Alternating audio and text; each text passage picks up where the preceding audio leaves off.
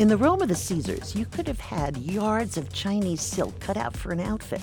And at about the same time in China, a princess was buried with what was described as a pasta maker from the West, along with detailed notes on pasta dishes. The Great Silk Road had begun, and it would, and this is no exaggeration, change the world. The trade route began in China, climbed into treacherous mountain ranges, and down into lands with names like Desert of Death. Well, an insane route? Maybe, but the payoffs could be astronomical. At the Silk Road's hub was a mythical sounding city, Samarkand, the proverbial crossroads of foods, peoples, cultures, and goods that we can only imagine. So, is anything left today? British travel writer Caroline Eden had to know, as did her colleague, food writer Eleanor Ford. Their discoveries are in the book Samarkand Recipes and Stories from Central Asia and the Caucasus. Caroline, Eleanor, good to have you with us. Hello. Thank you for Lovely having to us. be with you. Caroline, where is Samarkand? Because this is a part of the world we're not familiar with. Okay, so Samarkand is a city in Uzbekistan. It's not the capital city. The capital city is Tashkent. And it sits between Iran and China. It is north of Afghanistan and it is south of Kazakhstan. Okay, so we're talking mountains and desert, right? And That's right. and this was the crossroad of the Silk Roads. So, what took you there? Um, I first went to Samarkand in 2009, um, really inspired by the Mughal architecture of northern India. So the founder of the Mughal Empire was Babur, and Babur was born in modern-day Uzbekistan. So having fallen in love with this fantastic Mughal architecture, I thought I have to go to Uzbekistan and go back to the roots. And that was really what, what took me there. So, what were your first impressions? My first impressions were just wow. I had been traveling in Tajikistan in quite rough mountain territory for a few weeks, and I crossed the border and drove into Samarkand, and all of a sudden I was surrounded by shining turquoise tiles, sweeping high minarets, and beautiful sandstone, and it was everything I'd hoped for and more. It was just like being transported back to the 14th century. It was sort of Arabian Nights come true. Oh my. You actually wrote that it shook you. It really did. You know when there's somewhere that you really want to go to, and then you finally arrive there and you think, I really hope this doesn't disappoint me. Um, it was everything that I'd I'd hoped it would be. It was it wasn't very touristy, so I kind of had the place to myself, which was very special and obviously quite hard to find in the world. Um, it was just very otherworldly. I had a particularly stirring experience at the Shah Zinda, which is a necropolis, and I arrived there very early one morning, and I was the only one there, and I could hear the imams chanting, and I just sat and listened, and I just thought this place is incredible. Why don't more people come here? Eleanor, your first impressions. Well, for me, it's always food that draws me on my travels and that excites me the most.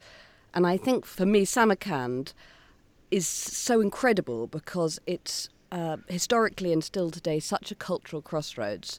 And that means that the melting pot of people and cultures have each brought their own influence to the food there. Um, which made it so fascinating to me as a food writer, looking at the different dishes and unpicking the history and the influences behind them. What kinds of dishes are we talking about? What is the food like? Well, I think returning to the map of the regions perhaps helpful um, in this because you know to the east there's China, and so therefore you've got the flavours coming over like ginger and soy sauce, vinegar. Um, you have manti, little steamed dumplings, rather like Chinese dumplings, but instead they'll be filled with lamb, uh, spiced with cumin or with pumpkin. Uh, just turn south and you've got Afghanistan, Pakistan, um, and the influence there is really from the spices. Uh, they're not nearly so complex, the flavours of spices in Central Asia, but the smell of kebabs grilling with cumin and coriander on hot outdoor grills is so redolent of that area. Uh, to the west, you've got Iran, you've got Turkey, um, and here you've got the same flavours coming over. The as the Persian food saffron, pomegranates, fresh herbs, pistachios, almonds, dried fruits. And then to the north, you've got Russia. And here, particularly as Central Asia was under Soviet rule until 1991, you've got a particularly marked influence on the cuisine. And uh, you'll have a lot of things like dill permeating the dishes. Uh, and the flavours are such a unique fusion of flavours because you might get, for instance, we have in the book an apricot soup. Apricots are really a key ingredient in the region and much prized. Uh, the flavours that spice it are both cumin and thyme, a very unusual mixture. Um, then you might get a Korean beef noodle soup. Uh, half a million Koreans were deported to Central Asia in World War II. So they've brought a lot of their culinary influence.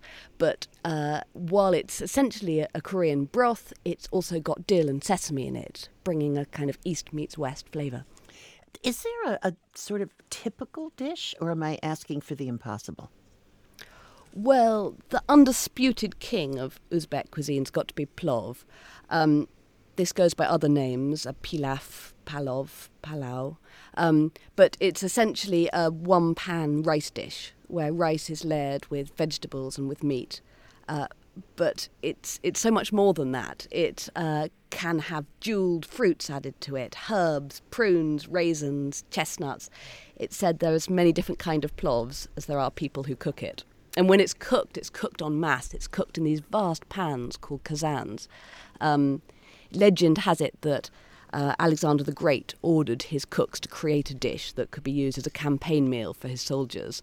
And so this vast, uh, these vast dishes are still used today to cook for people at weddings or parties, and everyone joins together and shares this huge communal eating. I imagine stoves collapsing under the weight. well, it's cooked outdoors, um, and these these huge kazan pans. At the bottom will go meat. It's usually either lamb or beef, mm-hmm. which is slow cooked until it's unctuous and melting at the bottom of the pan. Above this will go vegetables. Typically in Uzbekistan, you'll have a mixture of yellow um, and orange carrots and onions and just a little bit of spice, uh, cumin, paprika, tiny bit of red pepper. And then above that comes the rice, which might be studded with whole heads of garlic um, mm. or quinces, perhaps in the autumn. Uh, and then in the heat coming from below, the steam from the meat perfumes the rice above. Uh, so that it's all scented with the flavours. And then when it's served, it's served in reverse. So you'll have the rice put at the bottom of the dish, then you'll have the vegetables and a little bit of the falling apart meat on the uh-huh. top. Oh, sounds wonderful. And then, then it'll be brought to the table with wonderful herb salads and bowls of cooling yogurt and perhaps a scattering of quail's eggs or pomegranate seeds or um, depends on you know the chef's want. I think a lot of people are thinking about plane tickets right now. Thank you both. Thank you so much for having us. Thank you for having us, Lynne. Caroline Eden and Eleanor Ford are the co authors of Samarkand. They left us with a recipe perfect for our outdoor grilling season beef shashlik with tahini and pistachio sauce. Read that, kebabs. Now you can find it at splendidtable.org.